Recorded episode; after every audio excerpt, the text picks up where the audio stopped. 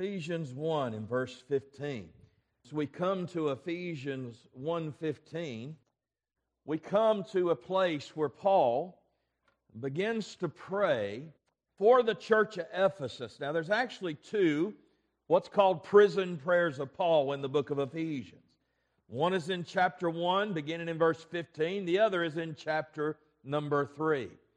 But when we come to this one in Ephesians chapter 1 verse 15, Paul's trying to now take all those truths we looked at from verse 3 through verse 14, all those truths about who Christ is, who we are in Christ, who Christ is in us, all the truths about God's perfect will through Christ, through adoption, through salvation, redemption, and all those truths.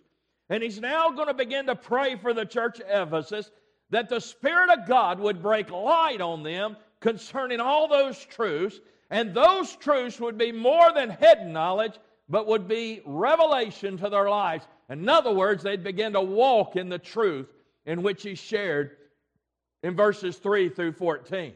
And so this is the essence of this prayer. Now, I'm going to be up front with you. I have a message that I preach uh, uh, on this prayer at a lot of revivals. And um, it's a message on the whole prayer, verse 15 uh, through verse 23. But yet, at the same time, as I began to look back over this for this series of messages through Ephesians, I began to realize that we needed, as a church family, to go through this on a lot slower basis because there's so much truth embedded in this. I told you this morning if you want to know what you can pray for me, this prayer is it. If you want to know what I'm praying for us, this prayer is part of it. And so I want us to understand fully what Paul is praying here. It's amazing what Paul prays and asks God to do for this church of Ephesus. So wherever you are, if you can or will, if you would please stand in reverence to the reading of God's word. And I'm going to read this whole prayer, but we're only going to look at verses 15 through verse 18 this morning. The Bible says, Wherefore I also, after I heard of your faith in the Lord Jesus and love unto all saints, cease not to give thanks for you, making mention of you in my prayers, that the God of our Lord Jesus Christ, the Father of glory, may give unto you the spirit of wisdom and revelation in the knowledge of Him, the eyes of your understanding being enlightened that you may know what is the hope of his calling and what the riches of his glory, of his inheritance in the saints, and what is the exceeding greatness of his power to usward who believe, according to the working of his mighty power, which he wrought in Christ when he raised him from the dead and set him on his own right hand in heavenly places far above all principality and power and might and dominion, and every name that is named, not only in this world, but also in that which is to come. And hath put all things under his feet, and gave him to be the head over all things to the church, which is his body, the fullness of him that filleth all in all. Father, I pray that, Father, you would take these, this prayer, and Father, you would etch it within our hearts. Father, I pray it would be a desire for ourselves. I pray it'd be a desire for each other. I pray it's a desire for our church family.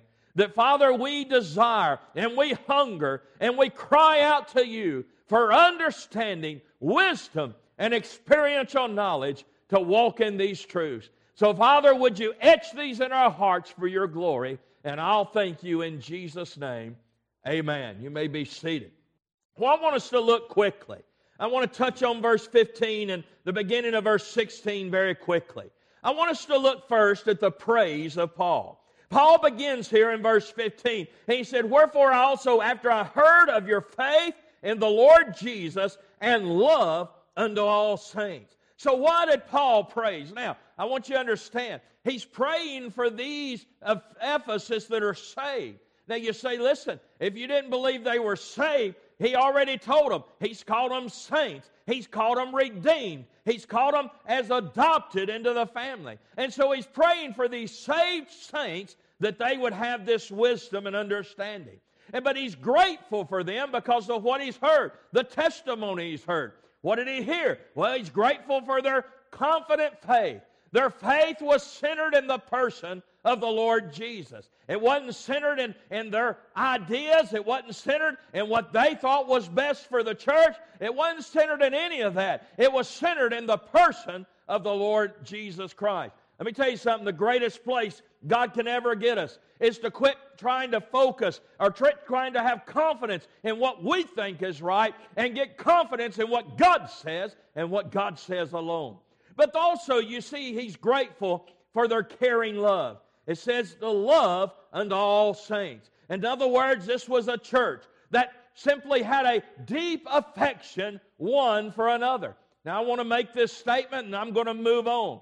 First John makes it very clear that if we don't have a desire to love the brethren, we know not God. And so that we need to understand, I have a deep, deep, deep problem with folks that say, hey, I love God, but don't want to be a part of His family. Don't want to be a part of fellowshipping with His people. I want to tell you something. There's something hypocritical about that. And it shows the falsehood of their profession. Because listen, if you love God, you're going to love His people. And you're going to love the things of God. And this church had a testimony of love to all saints.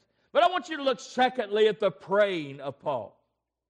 Notice what it says Cease not to give thanks for you, making mention of you in my prayers. Now, I want to break this verse down just a moment. This word, making mention of you, and this word, cease not, it speaks of a continuous act of prayer. In other words, this wasn't something Paul prayed in a fleeting moment. It wasn't something Paul prayed on occasion. It was something that Paul prayed continuously as God continued to put this upon his heart and upon his mind. And Paul continued to cry out to God for these truths concerning this church of Ephesus.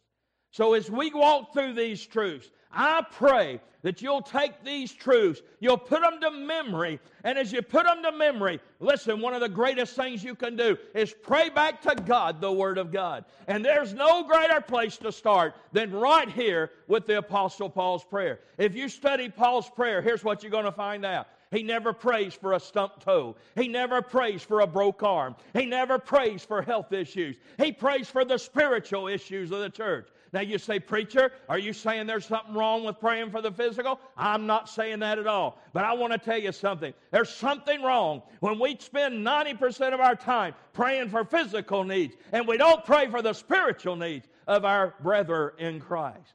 And Paul dealt with the spiritual aspects of this. Continuously, he cried unto God. But notice it was a controlled act of prayer. You say, What do you mean? This making mention is in passive voice. And it means that someone operated up on his behalf to lead him and guide him to pray. Here's the great thing about prayer Prayer is not me praying what I think I need to pray. Pray is me getting in the flow and fellowship with God. And God speaks to me about what to pray. And I pray back to Him what God initiates for me to pray. So, where did all this come from that Paul prayed? I want to tell you where it came from. The Spirit of God spoke to Paul's heart. The Spirit of God burdened Paul's heart. God continued to put upon his memory. And as God continued to burden him, he continued to cry out to God exactly what God wanted to do in this church of Ephesus. Prayer is controlled by the Spirit of God. And you and I need to understand there's nothing wrong with prayer list as long as God initiates that list. There's nothing wrong with praying as, as we or go about our day. We need to pray without ceasing. That just simply means having a chronic cough. In other words, as you go continuously, you fervently cry upon the Lord. But can I tell you, whether you're working, whether you're doing your job, whether you're talking to somebody, the Spirit of God can still communicate to you and burden you about what to pray. And our prayer life ought to be controlled by Him. And that's what it says here in verse 16. Well, that's all the introduction. I want us to look now at the petitions of Paul. I want you to look at exactly what Paul continuously prayed as the Spirit of God moved upon his heart. I want you to see first, it's a cry of intimacy. You find that in verse number 17. Now, as I said before, He's asking here in verse 17 that the God of our Lord Jesus Christ, the Father of glory, may give unto them the spirit of wisdom and revelation. And you say, well, wait a minute. Why would he be praying that God would give them the spirit of wisdom if they're already saved? I mean, doesn't the Bible say, as a saved person, we have the mind of Christ? Well, it does, but here's the reality. As we grow in grace and knowledge, God continues to give us wisdom upon wisdom, understanding upon understanding. And so he's praying here for these saved folks. Now, what? They're already faithful in the Lord Jesus. They already have a deep love for one another. Hey, this is not a church that's in trouble. This is a church that's thriving. But yet Paul says, hey, I'm burdened that you understand and you know and you grow in your understanding and wisdom. And so he prays that God would give them the spirit of wisdom. Not give them the spirit, but give them the spirit of wisdom and revelation. So, what's the object of this intimacy? If Paul's crying out for intimacy, that Ephesus would be an intimacy with the Father, what's the object of this emphasis? Well, there's a great debate going on in scholars about verse 17. The object of this whole prayer in verse 17 is intimacy with God. Now you say, wait a minute, isn't it intimacy with Christ? No. The context here is intimacy with God. Look at it real closely with me. That God of our Lord Jesus Christ, so who's the focus? It's Him. The Father of glory, God the Father, may give unto you, who's given it unto you? The Father, the Spirit of wisdom and revelation in the knowledge of Him being who? God the Father. You say, well, wait a minute. I thought my intimacy was to be in Jesus Christ. Hey, here's the reality of it. How do I have intimacy with God the Father? I can only have intimacy with God the Father through the person of Jesus Christ. But yet, my intimacy and, and the object of this prayer is to have intimacy with God the Father. Can you imagine God, who needed no one, needed nothing, would even desire to have fellowship with us. But not just fellowship with us, but intimate fellowship with us. Moment by moment, day by day, commune with us and us commune with Him. Isn't it amazing that God wants to have that kind of intimacy with us? And I believe with my heart, the one thing, there's many things, but one thing that I see missing in the church in America, missing in the pastorates today in America, is a walk of intimacy with the Father. And, folks, this is exactly what Paul is praying. Why is he praying this? Because Paul understands that all these truths in verse 3 through 14 will never be reality in their life, never be experienced in their life until they have a deep, deep, intimate walk with God. And so he prays that the object of their intimacy would be the Father. Now, let me make this statement real quick. It's not just mere intimacy to be acquainted with Him. Oh, it's not that at all. I, I want to say this. Our life as a Christian can be absolutely tied to our intimacy with the Father. And I'll say it this way if you and I are not walking in an intimate fellowship with Him, it will show in our lacking in our Christian life. It, you know, I find it amazing that every day that I, if I have a day where I struggle in the spiritual realm, I can almost trace it back to that morning where I didn't spend the quality time that I needed with the Lord. It's amazing when you and I start waning in our fellowship, waning in our, in our prayer life, waning in our Bible study, how we begin to revert back to those things that were true about us before we were saved. And all of a sudden, our flesh begins to kick in. And all of a sudden, that carnal way of thinking begins to kick in. And so Paul's saying, listen, Ephesus, you're faithful, you love, but oh, that God would give you intimacy with Him. And that's the object. So, what's the obstruction to intimacy? In other words, what keeps us from walking in what Paul is praying here? Well, I want to give you two things pride and self sufficiency. In other words, when you and I are talking about intimacy with a Father, We're talking about coming to a place where the Word of God, the Lord Jesus Christ in us, has free reign, and the Word begins to enlighten our minds, begins to open our understanding. But one of the great tragedies today is this are we teachable? Are we men and women where we can, we can really say, as Donald just sung, Word of God speak, Word of God speak? Or are we people that we only want to hear what we already think we believe? One of the great tragedies that'll keep us out of this intimacy is pride and self sufficiency. Let me show you this in Scripture Matthew chapter 11, verse 25. At that time, Jesus answered and said, I thank thee, O Father, Lord of heaven and earth, because thou hast hid these things from wise and prudent and hast revealed them unto babes. In other words, what the Lord said, these truths, these amazing truths. He said, God, you've hid them from the wise, you've hid them from the prudent. Oh, but you've opened them up to the babes. You've opened them up to those that are humble. You've opened them up to those that are at absolutely at infant stage of their learning. Can I tell you something today? God tries to keep us every day of our life. God's going to keep you humble. God's going to keep you to a place where you understand. The more you learn about the Word of God, the more ignorant you feel like you are because God's always showing you more and more. Isn't it amazing we can go to the Word of God, study the passage 10 times, 20 times, 30 times, and all of a sudden we open it up and it's as if we'd never seen it before. What is God doing? God's reminding us that we work, look through a glass dimly. And God's always growing us in this grace and knowledge. Proverbs verse 3, 5, and 6, y'all know this verse well. Trust in the Lord with all thine heart. Lean not on your own what? Understanding. In other words, if I am going trust in God with all my heart, I can't lean on my own understanding. I can't lean on my own wisdom. I can't lean on my own way of thinking.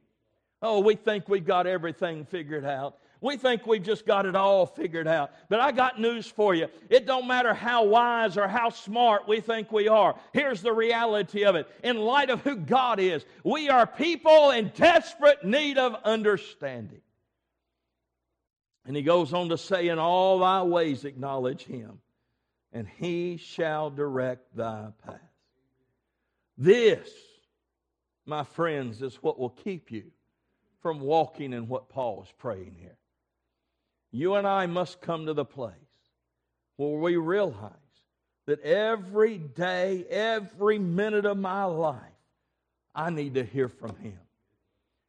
I, I find people along the way occasionally who they God's done a work in their life, and God uh, seems to be continuing to do a work in their life, but all of a sudden it builds up into a spiritual pride and they think they have this obligation to correct everybody that comes along.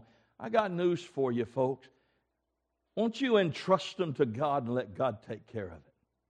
Now, it's not that iron don't sharpen the iron. It's not that we ought to go to our friends and our, and our fellow uh, brothers and sisters in Christ and in a loving way try to help each other.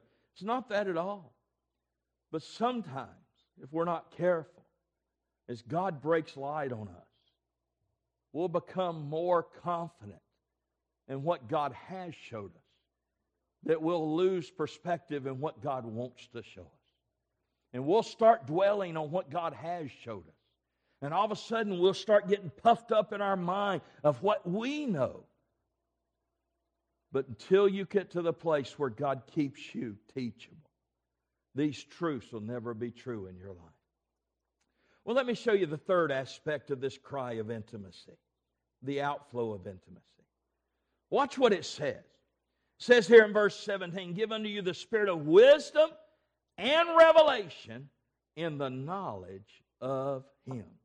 Revelation is the awareness of truth. It means that the Spirit of God breaks open the Word of God, makes you and I aware and knowing what the Word of God is saying. Wisdom is the other aspect of it. It's the other side of the coin, if you will. Revelation gives me understanding, awareness of truth. Wisdom gives me the ability to apply and walk in that truth. You see, it's one thing to have knowledge, it's another thing to have wisdom.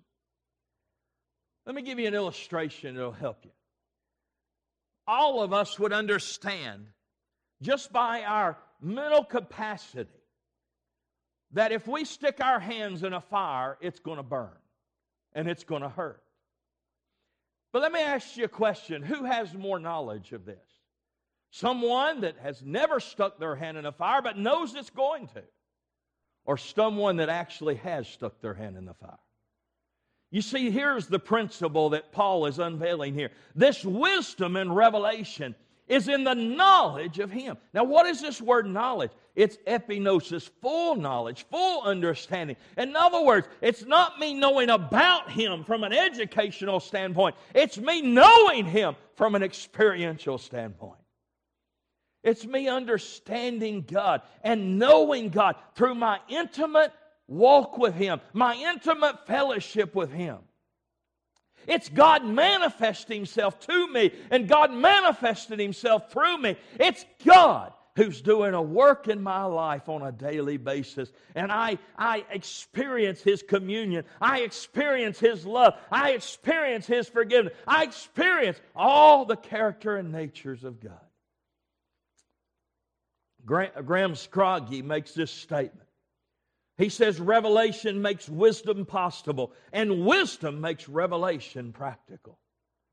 And I think that's a great word. So, where is this word, full knowledge, epignosis, Where does it come from? Let me give you another place that it's found. Maybe it'll help you understand it. Verse Romans 3, verse 20. Therefore, by the deeds of the law shall no flesh be justified in itself. For by the law is the knowledge of sin. Same word. So, what does it mean? The law makes me fully understand the ramifications of my acts of sin and my sinful nature. In other words, when God showed me I was lost, I want to tell you something. For the first time, I saw the depth and the horror of my sin. My understanding that sin was bad went to a place where now I experience the remorse, the sorrow of my sin. And all of a sudden, I came to a full understanding of my sin. So here's what Paul's praying that God would give you the spirit of wisdom and revelation.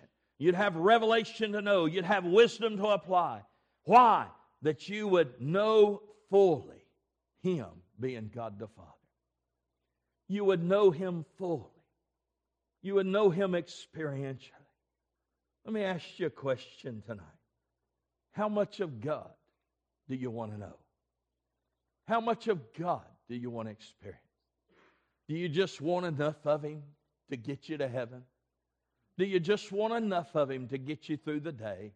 Do you just want enough of Him to get you through this week or get you through these months of all this that's going on in our country? Are you hungry and thirsty to know Him in all His fullness? I want to tell you something. I believe that's the heartbeat of a child of God. Colossians 1:10, that we might walk worthy of the Lord unto all pleasing, being fruitful in every good work, and increasing in the knowledge of God. I remember when I was playing golf, literally for a living, even though I wasn't making a living financially. It was really my life. When I was playing college golf, and even after college, when I uh, left Walmart and me and my dad went into business together, golf was my life. And I strived, and I strived, and I strived every day beating range balls and hitting balls and practicing on the putting green. Why? Because I had a hunger to be as good at golf as I could possibly be. But here's what I found out about it it took desire, it took time, and it took costing me a lot of things in my life. And I want to tell you something. When God gives you revelation and wisdom, that desire to know Him in His fullness, to know Him in experiential knowledge, is something that'll take you time, take you desire, and it'll cost you some things. But here's the reality the end result is far greater than any sacrifice you could ever make. So, what you find here is you find the cry of intimacy. Now, look at verse 18. I want you to see the second thing that Paul cries for this church of Ephesus the cry of illumination. Verse 18, he takes it one step further. And let me say this just for saying it. Until verse 17 is true, verse 18 will never be true. This is progressive in what Paul prays. But verse 18, he takes the next step and he says that the eyes of your understanding be enlightened. Now, I want you to look first at the seat of illumination. What do you mean, the seat of illumination? Let me read this how it reads in the original language that the eyes of your heart be enlightened. This word understanding here is translated 159 times as heart. It's a word that speaks of the place, the, the seat of our understanding, the seat of our illumination. In other words, your heart encompasses your mind to think with, your, your emotions to feel with, and your will to act with. And so, what Paul's praying here is that your mind, emotion, and will, your mind would be enlightened. Your mind would be turned on, if you will, to the truth of your hope and your riches in Christ. Let me give you the second thing the source of illumination. Who breaks this light on us? Well, it's God the Father through God the Spirit. It's the Spirit of God through God the Father that breaks light upon us. You see, here's what I'm coming to find out more and more in my journey. As much light as God has given me, I'm realizing I really don't have much light at all. And I'm finding every day of my life, God's trying to break light on me more and more and more and more and more. I mean, the picture here is so picturesque. It's almost like Paul is praying this God, would you reach in their hearts and turn the light switch on? I mean, let them know. Let them understand what all this is. Let them understand what you've done for them. Let them understand who they are in Christ and who Christ is in them. Let me show you this. It's found in 1 Corinthians chapter number 2. Chapter 2 of 1 Corinthians in verse number 9. Listen to what Paul says to the church of Corinth.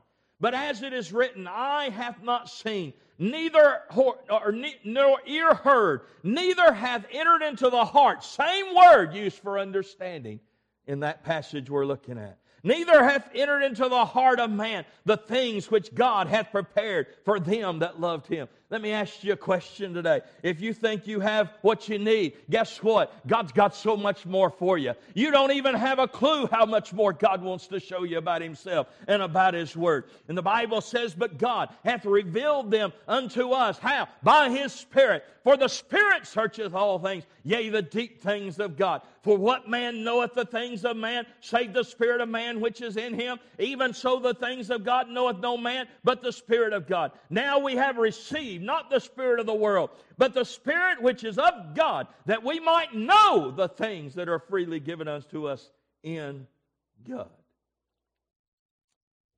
The Spirit of God is the source of our illumination. Now, here's what's amazing about this passage.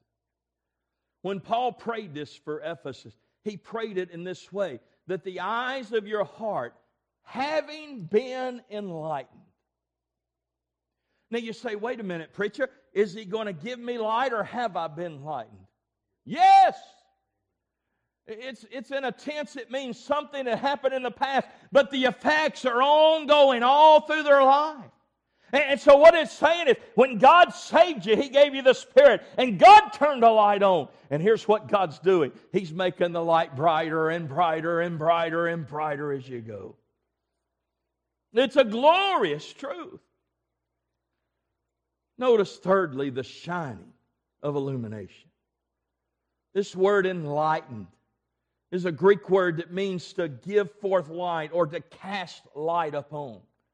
The idea of the Word is God shining truth within our hearts, God shining truth upon us. And our heart becomes enraptured with that truth, and our heart becomes captivated with that truth as God turns a light on. And God continues to manifest that light. Folks, you need to understand, I need to understand what Jesus said when he said, I'm the light of the world. He that follows me shall not walk in darkness, for they shall have the light of life. The day God saved you, God turned that light on. But let me ask you a question Does the cares of this world tend to dim that light in your life? Does the cares of, of, of your busy schedule tend to dim that light in your life? I want to tell you something. God turned a light on when He saved us, but He wants to keep it bright. Every day of our life, He wants to keep it bright. He wants to show us more and more and more about who He is and what He's done. The Bible says that we're children of light in 1 Thessalonians chapter 5. The Bible says we're to walk as children of light in Ephesians 5. And so the shining of illumination, God gives us light to walk in what we have. Notice nextly the strength of illumination. Watch what it says. It says, The eyes of your understanding or the eyes of your heart being enlightened, that you may know what is the hope of his calling. So, what's one of the things God wants to continue to sharpen in your life and in my life? The hope of his calling. Now, here's the thing the word hope here doesn't mean, oh, I hope it'll take place. Oh, no. It means a absolute confidence of faith. I am sure and I know it's going to take place. So, what am I to be sure about? The hope of his calling. What is this calling? It's the call to salvation.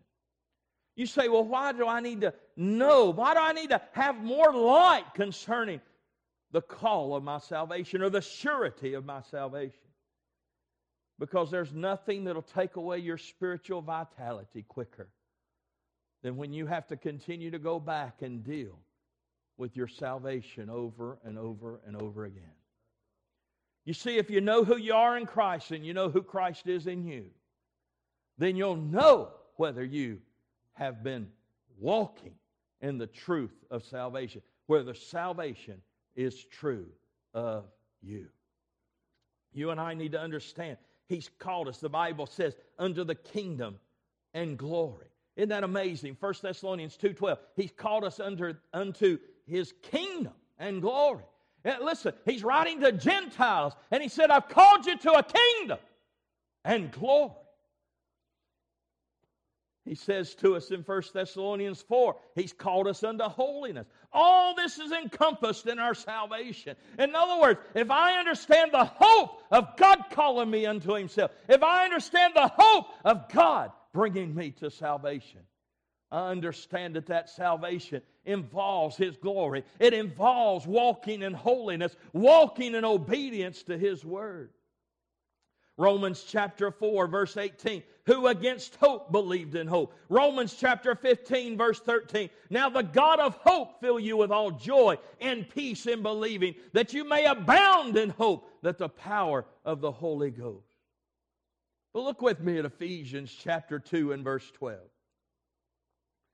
Ephesians 2:12 that at that time you were without Christ speaking of before God saved you being aliens from the commonwealth of Israel and strangers from the covenants of promise, having no hope and without God in this world.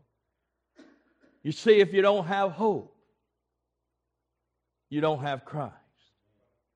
And so, what he's saying here is here's the great contrast. God wants to enlighten you to the hope of his calling, the surety that you say, but at the same time, he wants you to understand that there's a contrast to it because the world don't have this hope. He can't break light on a world that don't have the hope already.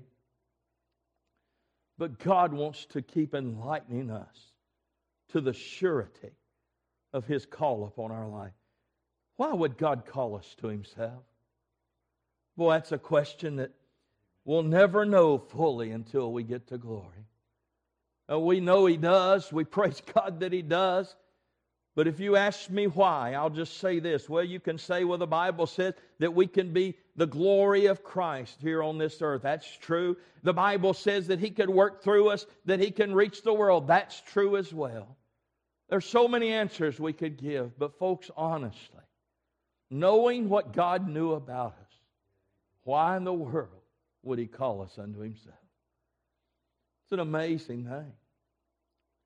So let me ask you a question. Is there anything that can strengthen and edify you more than having the assurance that you've been called, the hope, the surety that God called you to Himself? And you said yes. I mean, it's a great strengthening. But notice, lastly, the sufficiency of illumination. Well, I want to tell you, this last part is so rich. It says that we may know what is the hope of his calling, but notice this. And what the riches of the glory of his inheritance in the saints. Now, I want you to see the progressive nature here. This verse as well is, is progressive. In other words, you must have the understanding, the enlightenment of your calling before you'll ever have the enlightenment of the riches of the glory of his inheritance. And then if you look at verse 9, until you come to the place of having understanding about the riches of the glory and inheritance, then will you understand the exceeding greatness of his power towards usward. The word what connects these as progressive in their nature. Now, I, I dealt with this term inheritance previously when we looked at adoption. So I'm not going to address it much again, but I want you to just be reminded of one thing. Notice how it reads. And what the riches of the glory of his inheritance in the saints. Now, you remember when I dealt with adoption, I said that there's a dual inheritance. There's God's inheritance in us and our inheritance in Christ. Now you say, what do you mean? Well, what is God's inheritance in us? What is the glory of this inheritance that's in us? Can I tell you it's Christ? So, what's our inheritance in Him? It's Christ. So, guess what? It's a dual inheritance. God has an inheritance He placed within us, His Son. We have an inheritance. We're a joint heir with His Son before God. But do we understand the riches, riches of that inheritance? Do we understand the, the wealth of that inheritance? The wealth and the glory that's contained in that inheritance. Glory points us to a life working in us. That's His portion. That's God's portion. But riches speak of an experience of Him through us. And that's our portion. So, what is the glory of God in us? Christ. That's His inheritance. So, what's our inheritance? Christ living His life through us. That's our inheritance. And so, you and I, if we don't understand the wealth of our inheritance in Christ, we'll never, ever, ever walk in it. Folks, listen. It's not good enough to have facts or even understand the fame, the glory of our inheritance. The only thing that matters, and what Paul is praying here, is that we would know the fullness of that inheritance. We would walk in it. You say, Preacher, I don't understand. What are you saying? Paul's praying that God would break light. And as God broke light on us when He saved us, He would continue to break light on us that you and I would have that absolute strength in our call unto Himself and that absolute assurance of what we have in Christ Jesus. And we begin to walk in it moment by moment, day by day. You know, Warren Wiersbe told a story, true story, about a man named William Randolph Hearst. And William Randolph Hearst was a very, very wealthy man. And he was reading an article about a valuable, valuable piece of art. And William Randolph Hearst called his buyer, and said, I want you to search the world over, and I want you to find this piece of art. Money doesn't matter. I want this piece of art that he read about. His buyer spent weeks and months looking for that piece of art. And then one day, that buyer came back to Mr. Hearst. And he said, Sir, he said, I found that piece of art. He said, How much? He said, Sir, it's been in one of your warehouses for many years. You already own it. Here's the principle, folks. We already have the inheritance. But do we know we have it? And do we know what we have? Because if I don't know what I have, I can't enjoy what I have. I can't experience what I have. I can't walk in what I have. So here's what Paul's praying Paul's praying that you and I would have wisdom and revelation, that we would walk in the fullness of Him, understanding the fullness of God in our life, intimacy. But He's also praying we'd have illumination illumination to know our calling of salvation, and illumination to know the glory of His inheritance that He's placed within me.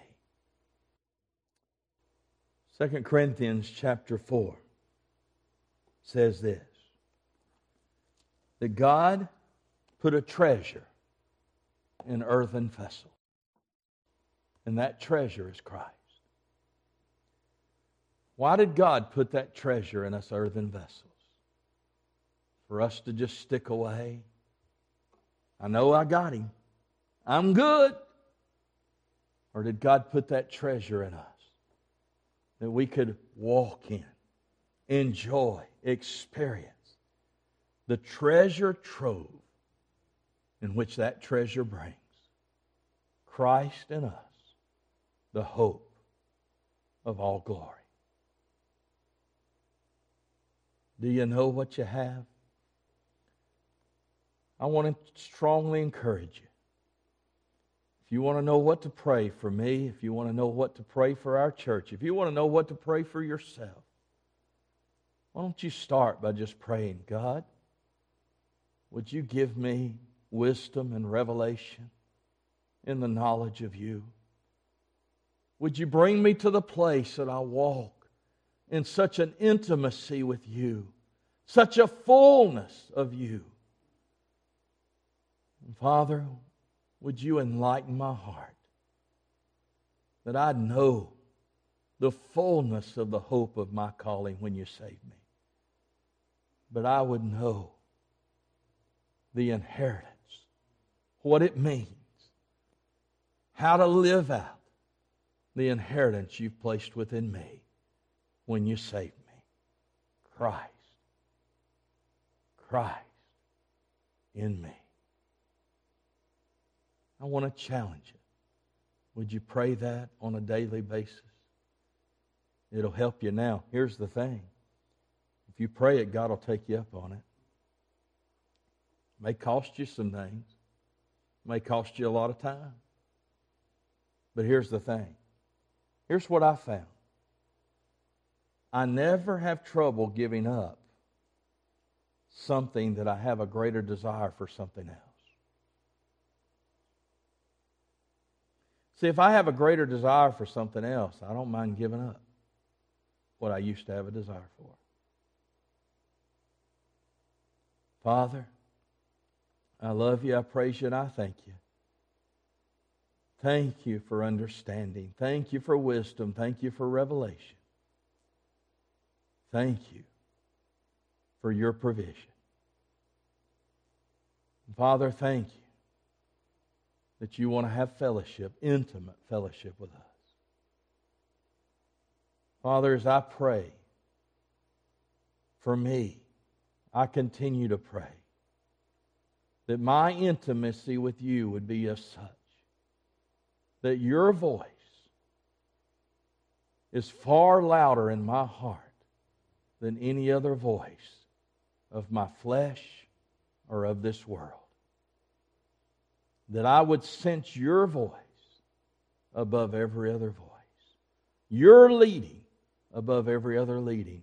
You're guiding above every other guidance. Oh, Father, would you work that in us here at Liberty? Would you work it in every church? And Father, would you work it in me? And Father, I thank you. And Father, when you saved us, you set us on a course. We know you in salvation. But, oh, Father, that we would know you in fullness. And I'll thank you and I'll praise you for what you do in bringing us to that place.